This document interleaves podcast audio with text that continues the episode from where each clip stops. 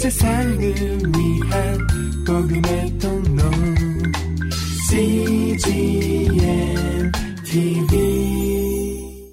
우리는 그동안 로마서 9장을 통하여 왜 이스라엘은 메시아를 거부하고 배척하고 죽이게 되었을까?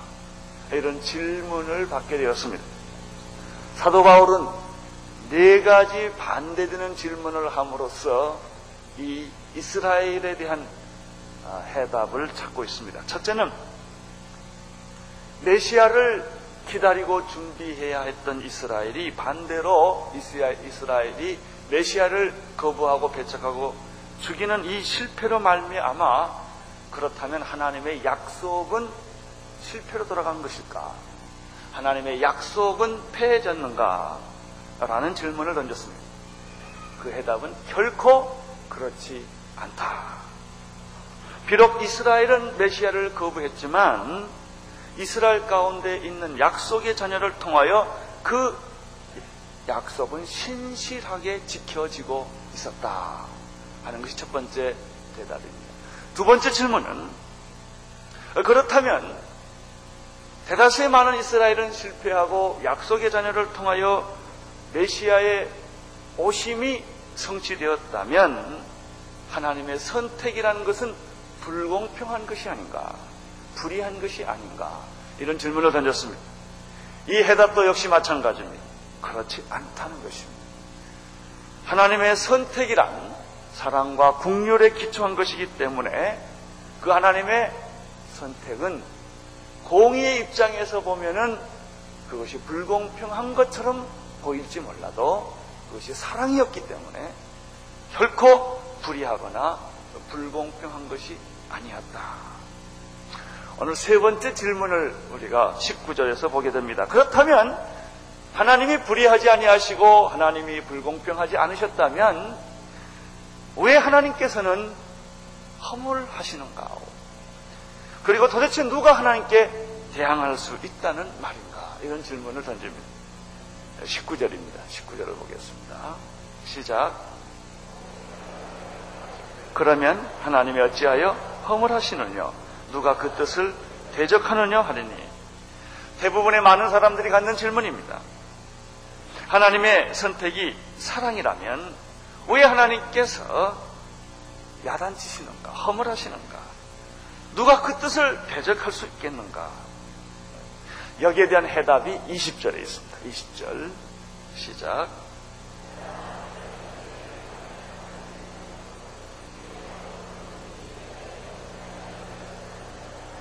바울의 이 대답은 첫 번째, 두 번째와 달리 논리를 초월합니다.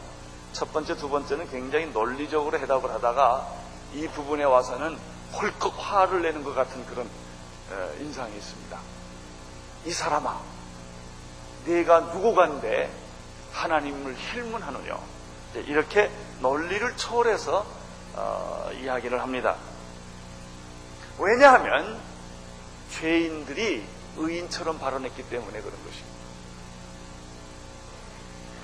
의인이란 할 말이 있어도 하지 않는 사람입니다. 죄인이란 할 말이 없음에도 말 많이 하는 사람입니다. 죄인은 말이 많습니다. 이유가 많습니다. 핑계가 많습니다. 따지는 것이 많습니다. 사형 선고받은 사람이 어찌 보통 사람과 같이 주장할 수가 있겠습니까? 나는 감옥에 나가고 싶다, 나는 안 죽고 싶다고 해서 되느냐 말이죠. 그는 이미 죄를 범해서 사형 선고를 집행을 받는 사람이 어찌 정상적인 사람과 똑같이 말을 할 수가 있느냐, 이런 이야기입니다.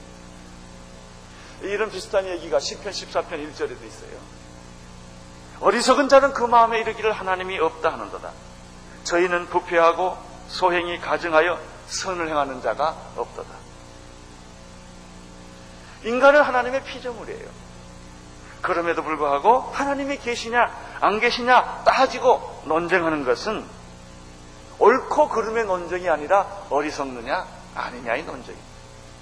그건 결코 wrong and right, 옳으냐 그러냐의 문제가 아닙니다. 생각해 보세요. 내가 세상에 태어나서 이렇게 살고 있는데 만약에 이렇게 말한다면 얼마나 웃기는 얘기가 되겠어요. 내가 스스로 세상에 홀로 태어났느냐 부모로부터 태어났느냐 이 문제 가지고 논쟁하는 것은 옳고 그름의 문제가 아니에요. 어리석음의 문제. 내 부모가 누구냐는 여러 가지 얘기할 수 있어요. 그러나 어찌 내가 세상에 부모 없이 홀로 태어날 수가 있었겠어요? 하나님 없이 어찌 인간이 있을 수가 있겠습니까? 하나님이 계시냐 안 계시냐의 논쟁은 옳고 그름의 논쟁이 아닙니다. 그것은 악한 논쟁입니다. 어리석은 논쟁입니다. 이런 질문을 왜 하는 것일까? 인간이 죄인이기 때문에 합니다. 이 비슷한 경우가 아담에게서 찾아볼 수가 있습니다. 아담을 하나님이 지었습니다. 하나님께서는 아담이 홀로 있는 것이 좋지 않게 보여서 잠을 재우고 허리에서 갈빗뼈에서 여자를 만들어주었습니다. 이브를 만들어주었습니다. 그래서 이브를 아담에게 데려다 주어서 몸 내 뼈 중에 뼈, 살 중에 살이라는 고백과 함께 같이 살게 되었습니다. 그런데 문제는 그 이브가 사탄의 꾀임을 받아서 선악과를 따먹고 맙니다.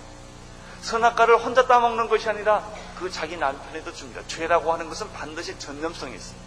절대 죄는 혼자 짓고 그만두지를 않습니다. 도박하는 사람은 옆에 있는 사람을 꼭 도박을 시킵니다. 마약을 하는 사람은 옆에 있는 사람을 꼭 마약시키게 되어 있어요. 나쁜 짓 한 사람은 옆에 있는 사람을 꼭 나쁜 짓 하게 되어 있습니다. 이것이 죄의 속성입니다. 죄는 혼자 짓고 끝나지를 않습니다.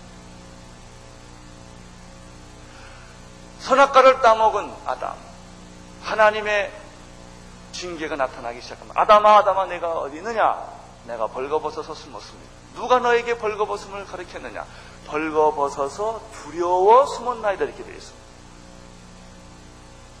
아담이 하는 말을 들어보세요. 아담이 하나님이 먹지 말라 한 실과를 내가 따먹었습니다. 이렇게 말했다면 역사는 달라졌어요. 근데 그걸 못했습니다. 아담이 대답하는 것은 이렇습니다. 하나님이 주신 그 여자가 나에게 유혹하여 이걸 먹게 했습니다. 먹은 것은 사실이지만 죄는 내게 없다는 거예요. 그 죄는 여자에게 있다는 거예요. 아니 여자가 아니고 내가 언제 여자 달라고 그랬습니까? 하나님이 주셨죠. 모든 책임을 하나님께로 돌리는 것입니다. 이게 죄입니다. 그러한 모든 인간의 죄인의 속성을 오늘 여기서도 똑같이 보게 됩니다. 이 20절에 보면은 바울이 이런 말, 이 사람아, 이 사람아라고 말하는데 여기에는 강한 반박적인 표현을 뜻하는 아니, 이 사람아, 이럴 수가 있는가라는 그런 그 내용이 여기에 숨어 있습니다. 도대체 너는 누구냐? 도대체 당신이 누구간데? 지음받은 물건이 지은 자에게 어찌 나를 이렇게 만들었다고 항의하느냐? 하는 질문을 합니다.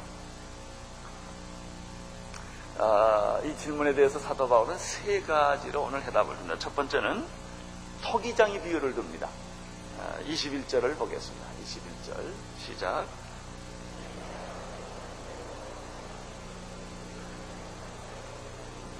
이 토기장이는 하나님입니다. 진흙은 사람입니다. 인생이란 하나의 핏글이요 진흙으로 만들어진 게 인간입니다. 흙을 취하여 거기에 생기를 부어넣어요. 인간은 진흙이에요. 진흙. 인간은 하나의 핏글에 불과한 존재입니다. 따라서 사람이 죽으면 그 육체는 어디로 돌아갑니까? 진흙으로 돌아갑니다. 토기장이가 잘 반죽된 진흙을 가지고 자기가 원하는 그릇을 만듭니다. 어떤 때는 그릇도 여러 종류가 있죠. 귀 쓰는 그릇도 있고 천이 쓰는 그릇도 있고 큰 그릇도 있고 작은 그릇도 있고 밖에 나가 있는 장독 같은 그릇도 있고 집안에서 아주 곱게 다룰 그런 그릇도 있는 것입니다. 오늘 토기장이 비유에서 이렇게 말합니다. 천한 그릇이 토기장이에게 나를 왜 천한 그릇으로 만들었냐 말할 수 있겠느냐는 거예요. 이것은 마치 예술 작품이 예술가에게 왜 나를 이렇게 만들었느냐고 하소연할 수 없는 것과 같은 것입니다. 예술 작가에게 왜 당신 그 색깔 칠했어? 이렇게 말하면 안 되죠. 그러나 안심하십시오. 우리의 토기장이는 세상의 예술가처럼 실수하지 않는 분이십니다. 우리의 토기장 하나님은 실패하지 않는 분이십니다. 그분은 온전한 분이세요. 그분이 하신 데는 실수와 실패가 없으세요. 그분이 여러분을 만드는 데는 실수가 없으십니다. 따라서 하나님의 주권에 대해서 염려하지 않게 되기를 바랍니다. 이 하나님의 주권은 가만히 생각하면 나의 인권의 피해처럼 느끼기가 쉬워요. 나는 뭐냐 이게, 나는 하나님의 장난감이냐 이게, 하나님이 이렇게 만들면 이렇게 하고 저렇게 만들면 전 그 호모가 그런 말, 하나 인간은 하나님의 장난감이냐. 여러분, 그것은 하나님을 비인격으로 보기 때문에 하는 말이에요. 하나님이 이 히랍과 로마의 신화에 나오는 신처럼 생각하기 때문에, 우리가 말하는 자연신으로 생각하기 때문에 그 하나님의 주권에 대해서 불안한 것입니다. 염려하지 마십시오. 우리 하나님은 창조주 하나님이십니다. 나를 지으신 하나님이십니다. 사랑의 하나님이십니다. 온전한 하나님이십니다. 실수가 없는 하나님이십니다. 그렇기 때문에 그의 능력과 주권은 나를 망가뜨리게 하는 것이 아닙니다. 나를 패배케 하는 것이 아니라 오히려 하나님의 그 주권은 나를 보호하는 것입니다. 여러분, 여러분의 부모님이 힘이 있고 강하면 그것이 여러분을 망하게 하는 것이 아니라 여러분을 보호하게 하는 것처럼, 하나님의 절대 주권이라고 하는 것은 인간의 자유와 권리를 제한하는 것이 아니에요. 그걸 보호하고 축복해 주는 거예요. 하나님의 무한한 은혜는, 하나님의 절대적인 주권은 우리를 안심케 하는 것입니다. 그분이 베풀어 주신 구원은 변함이 없고 실수가 없고 실패가 없는 줄로 믿습니다. 얼마나 좋아요. 여러분, 내 배경이 강해만 갈수록 좋은 거예요. 그게. 힘이 있으면 있을수록 그게 좋은 것입니다. 하나님의 절대적인 주권은 우리 인생의 축복과 생명과 영생을 주시는 것입니다. 하나님의 주권은 결코 우리 인생을 심판하거나 착취하거나 멸망시키려는 목적에 있지 않았다는 사실을 기억하시기를 바랍니다. 따라서 하나님이 왜 허물하시느냐? 누가 하나님께 대항할 수 있겠느냐? 하나님에 대한 이 어리석은 질문은 오늘 다 여러분이 철수하기를 바랍니다. 그걸 다 땅에 묻게 되기를 바랍니다. 하나님은 역사가 돌아가는 거 뭐 하나님이 이 불공평하지 않느냐? 이 세상에는 너무나 부조리가 많기 때문에 이 부조리는 하나님이 주신 것이 아니라 죄가 만들어낸 산물일 뿐이에요. 하나님이 주신 게 아니에요. 하나님은 우리에게 건강과 축복과 하나님과의 영원한 교제를 준 것이지, 인간이 죄를 지어 잘못해서 그런 모든 부조리와 모든 저주와 모든 멸망과 모든 실망을 인간이 만든 것이지 하나님이 주신 것이 아니라는 것입니다. 여러분, 하나님은 1점의 오차도 없으신 분이십니다. 안심하십시오. 단지 하나님은 죄를 심판하십니다. 이는 구원하시고 죄는 하나님이 심판합니다. 이 죄의 도성은 하나님이 심판하실 것입니다. 두 번째, 이 문제에 대한 해답을 22절과 23절에서 찾아볼 수가 있습니다. 22절, 23절 함께 읽겠습니다. 시작.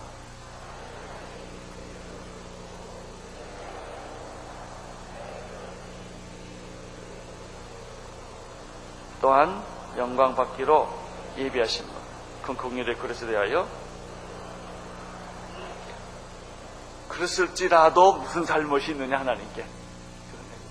여러분, 하나님이 불공평히 했다든지 심판을 했다든지 잘못을 했으면 하나님이 우리가 좀 잘못했다 이렇게 이야기할 수가 있겠지만은, 하나님께서 멸하기로 준비된 그릇도 오래 참고 기다리시고, 또 긍휼의 그릇에 대해서도 그 영광의 부유함을 알고자 하셨기 때문에 하나님이 불의하냐, 하나님이 잘못됐느냐, 그렇지 않다.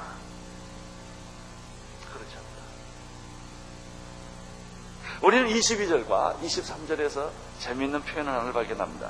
멸하기로 준비된 그릇이라는 말을 씁니다. 그 다음에 23절에서는 국률에 뭐라고 그러나요? 영광을 받기로 예비하신 바 국률의 그릇이라는 표현이 있습니다. 여러분, 그 그릇이라는 게 뭘까요?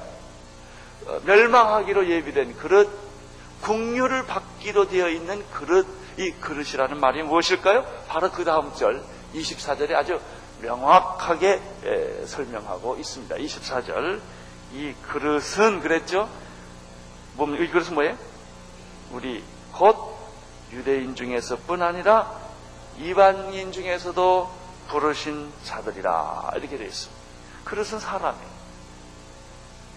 유대인뿐만 아니라 유대인들이 구원을 받을 수 없다고 단정한 그 이방인들도 구원하기 위하여 부르신 사람들이다, 이렇게 되어 있습니다. 귀히 쓰는 그릇도 있고 천은 쓰는 그릇도 있습니다. 하나님의 멸망을 받을 그릇도 있고 긍휼을 받을 그릇도 있습니다. 하나님은 유대인들도 구원을 하셨지만 오늘 성경에 보면 놀랍게도 이방인들도 구원받을 수 없다고 생각했던 이방인들도 하나님이 버리지 않고 구원을 하신다는 것입니다. 이런 하나님의 사랑과 선택, 구원을 받을 수 없는 이방인에게도 하나님이 구원을 주셨다면 그것이 왜 하나님을 비판할 내용이냐, 이거예요. 유대인들에게 하는 말. 유대인들은 왜 우리만 구원해 주시지 다른 사람을 왜 다 구원하느냐, 이러네요. 하나님이 이방인을 구원했다고 그래서 이게 잘못된 거냐, 이게 사형 선고받을 사람들을 건져줬다고 그래서 그 하나님이 잘못한 거냐, 이게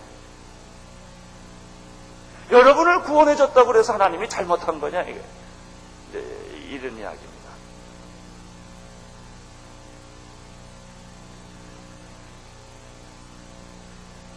여러분, 하나님의 구원은 영원합니다. 나 같은 죄인을 구원해 주실 것입니다. 2000년이 지나서 여러분, 이 이스라엘과 한국이 얼마나 먼지 아세요? 그렇게 멀고 먼 땅, 이 미국이나 이 구라파는 다 유대인하고 이렇게 관계가 많아. 유대인들이 없는 데가 없어요. 한국은 유대인 사는 거 봤어요? 대사관 빼놓고 없어요. 그 나라하고 우리나라하고 무슨 상관이 있어요? 그럼에도 불구하고 하나님은 2000년이 지나서 우리가 이방인 중에 우리가 극동 아닙니까?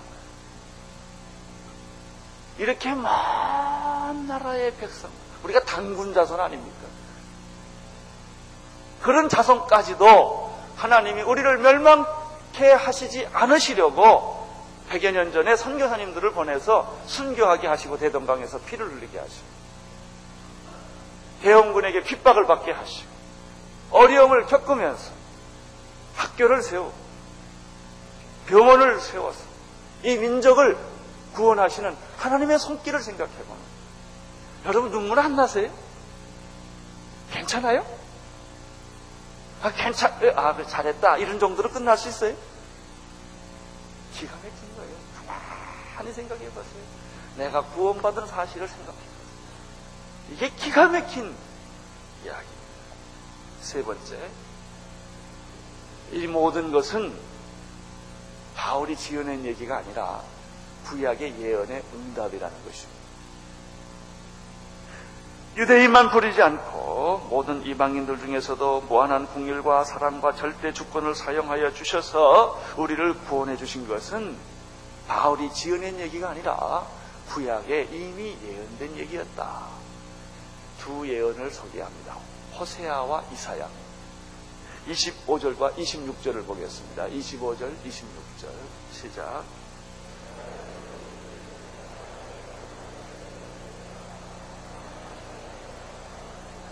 너희는 내 백성이 아니라 한 그곳에서 저희가 살아계신 하나님의 아들이라 부름을 얻으리라 함과 같으니라. 이 얼마나 놀라운 얘기예요. 내 백성 아닌 자를 내 백성이라, 사랑하지 아니한 자를 사랑했다 그랬어요.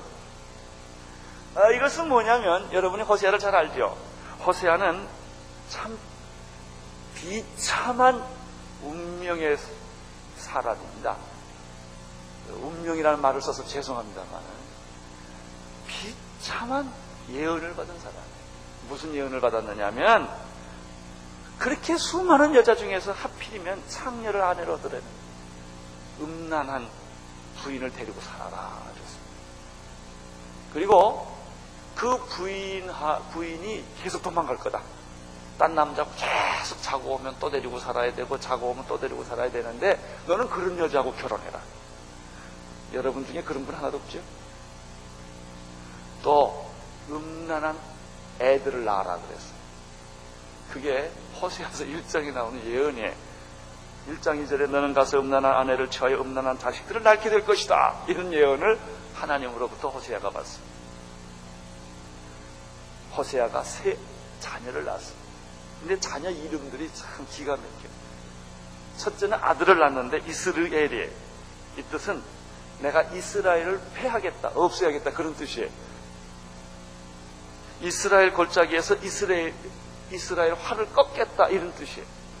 그게 첫째 아들 뜻이요. 둘째 딸이 있는데 로루하마라고 하는 딸이 있어요. 내가 너를 다시는 긍휼히 여기지 않겠다는 것이 둘째 딸 이름이에요. 셋째 아들 로암미라는 아들이 있는데, 이 로암미의 아들의 뜻은 너는 내 백성이 아니요 나는 내 하나님이 아니다. 아니, 세상에 이런 예언을 받으면 어디 살겠습니까? 호세아가 그런 예언을 받았다고요. 그럼 호세아서 얘기는 뭐예요? 이 세 자녀에게 암시된 이 이름이 결정적으로 역전을 합니다. 역전을 해서 내가 긍휼히 여기지 않겠다고 했는데 긍휼히 여기겠고, 내 백성이 아니었는데 내 백성이라고 말하겠고, 내가 너를 부르지 않았는데 부르겠다는 거예요. 이게 호세아입니다. 그래서 오늘 성경에 보면은 호세아 25절에 내가 내 백성 아닌 자를 뭐라 그래요? 내 백성이라. 이건 로암미 아들의 이름을 지금 뒤바꾼 겁니다. 사랑치 아니한 자를 내가 부르리라. 로루하마가 나는 너를 긍휼히 여기지 않겠다 그랬는데, 그러나 하나님은 긍휼히 여기시겠다. 다 바꿔주고 너는 내 백성이 아니에요.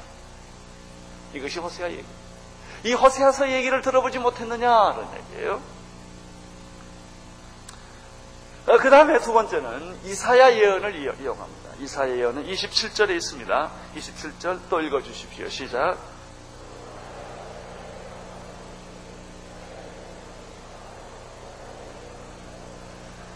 예, 아브라함에게 이스라엘 자녀를 바다의 모래알처럼 하늘의 별처럼 주겠다고 그랬어요. 그 이스라엘은 자기만이 구원받은 줄 알았어요. 웬걸? 그렇지 않았어요.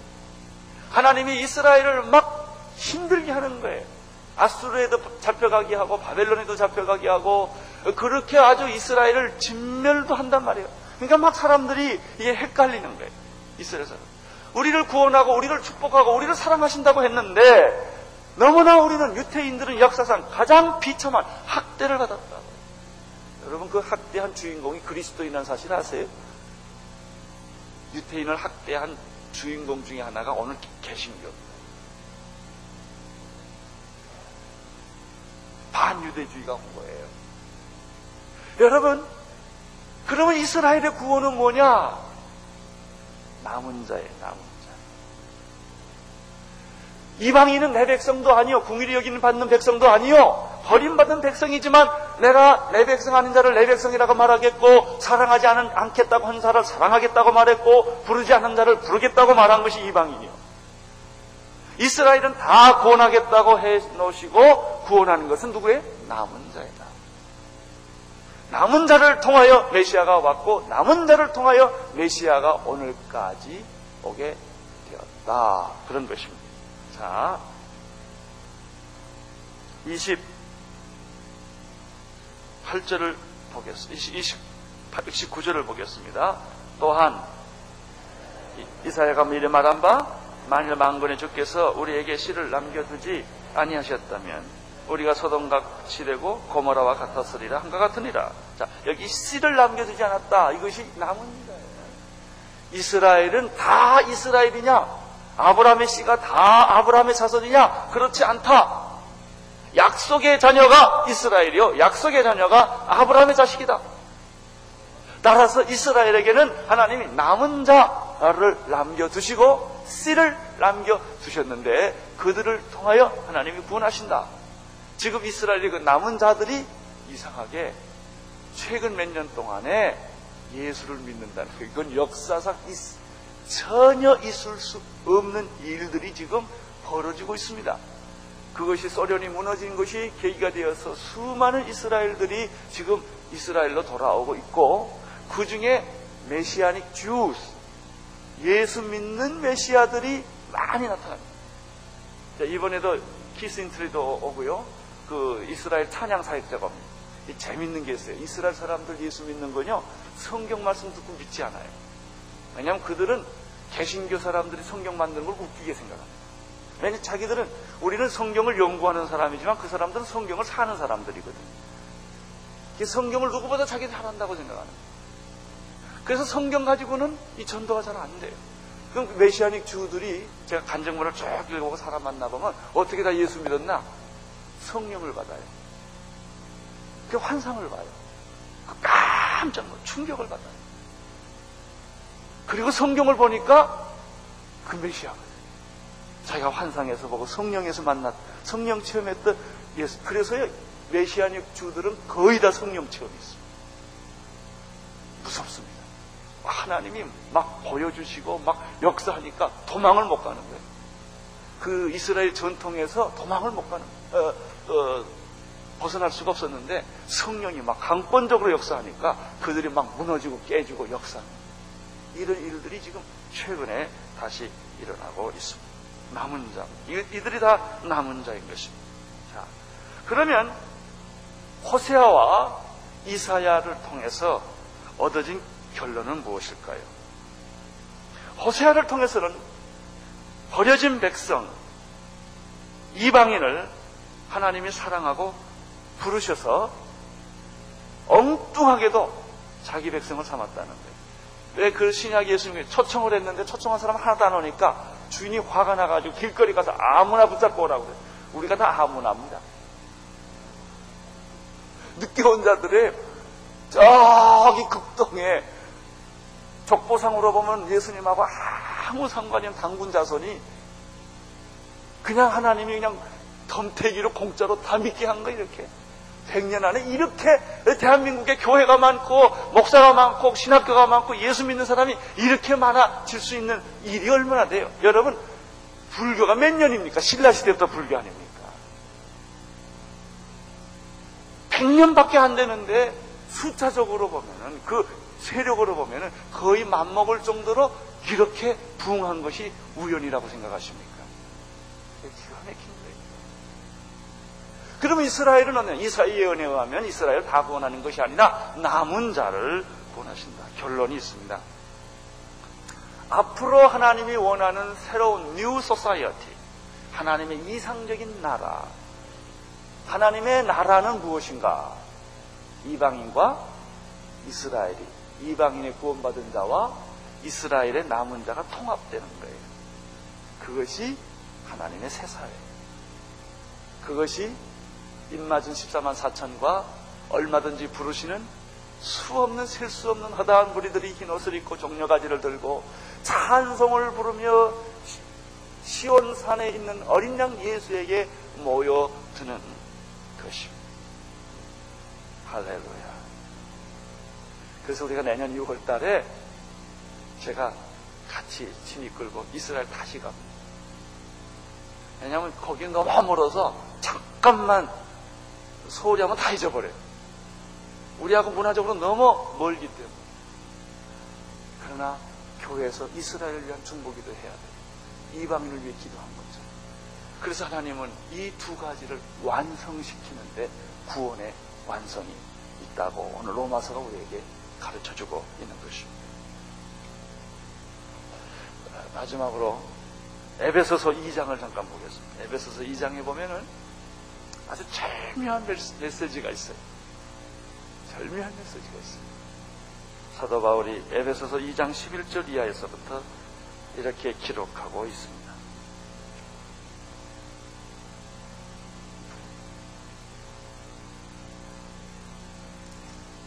장 11절부터 마지막 절까지 한 목소리로 같이 읽겠습니다. 시작. 그러므로 생각하라. 잠깐요. 성경 못 찾으신 분이 있는데 1442페이지입니다. 신약, 구약에서 찾지 마세요. 에베소서는 신약이 있습니다. 시작. 그러므로 생각하라. 너희는 그때 육체로 이방인이니 손으로 육체 행한 할례당이라 칭하는 자들에게 무할례당이라 칭함을 받는 자들이라. 그때 너희는 그리스도 밖에 있었고 이스라엘 나라 밖에 사람이라. 약속의 언약들에 대하여는 외인이요 세상에서는 소망이 없고 하나님도 없는 자이더니 이제는 전에 멀리 있던 너희가 그리스도 예수 안에서 그리스도의 피로 가까워졌느니라. 그는 우리의 화평이신지라. 둘로 하나를 만드사 중간에 막힌 담을 허시고 원수된 것 곧 의문에 속한 계명의 율법을 자기 육체로 피하셨으니 이는 이 둘로 자기 안에서 한 새 사람을 지어 화평케 하시고 또 십자가로 이 둘을 한 몸으로 하나님과 화목하게 하려 하십니다. 원수된 것을 십자가로 소멸하시고 또 오셔서 먼데 있는 너희에게 평안을 전하고 가까이 있는 자들에게 평안을 주셨으니 이는 저런 말미암아 우리들이 성령 안에서 아버지께 나아감을 얻게 하려 하십니다. 19절.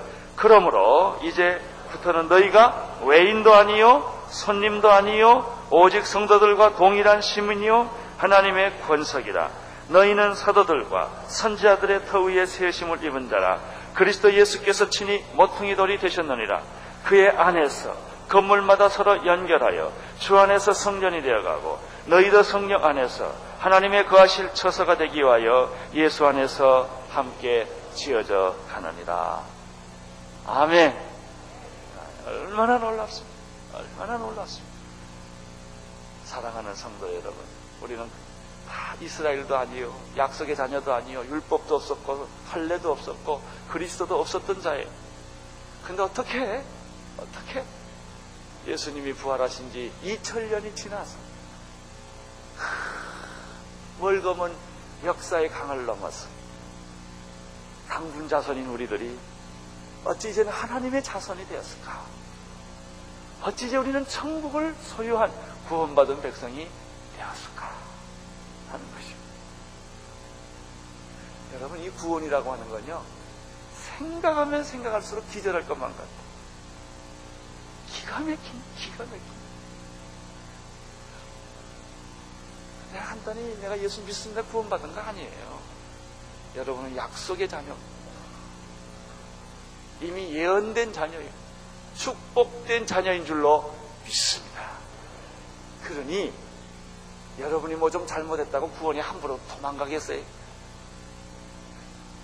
여러분 절대로 도망 못 갑니다. 왜냐하면 하나님이 이렇게 해서 여러분을 구원하셨기 때문입니다. 기도하겠습니다. 하나님 아버지, 정말 생각할수록 온몸이 전율할 만큼, 기절할 만큼 너무나 놀라운 구원입니다. 주님, 우리를 이렇게 구원해 주신 것을 감사합니다. 찬양합니다. 영광을 올려 돌립니다. 예수님 이름으로 기도드리옵나이다. 온 세상을 위한 복음의 통로